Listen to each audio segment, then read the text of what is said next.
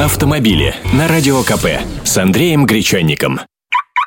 Здравствуйте! В Швейцарии сегодня открывается Женевский международный автосалон. Первые два дня – это ежегодная выставка, одна из крупнейших в Европе, по традиции работает для прессы и профессионалов отрасли. Для всех желающих она распахнет двери с 7 по 17 марта. Но я уже на месте и слегка приоткрою для вас покрывало на главных новинках весны. Их тут немало, в общей сложности 65 мировых и 27 европейских автомобильных премьер. Давайте пока мельком, что называется, пробежимся по списочку. Здесь целая россыпь абсолютно новых компактных кроссоверов. Рено показывает Каптур, Сузуки S-Cross, Пежо модель 2008. А еще будет совсем маленький Volkswagen Cross-Up. Volvo обновила целую модельную линейку S60, V60, XC60.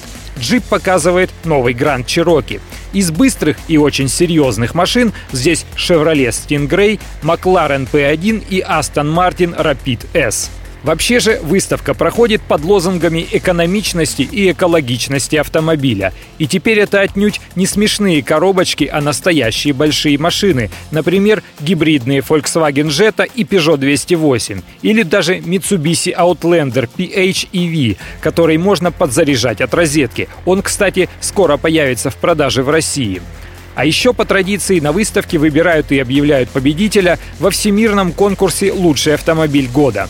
Номинанты этого года – Audi A3, новый Range Rover, Mazda 6, Mazda CX-5, Mercedes-Benz A-класса, Peugeot 208, Porsche Boxster, он же Cayman, Toyota GT86, Volkswagen Golf, Volvo V40. Вы за кого болеете? Подробнее о новинках слушайте в моих эфирных включениях на Радио КП.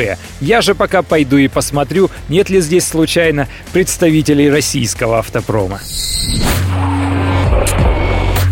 Автомобили с Андреем Гречанником.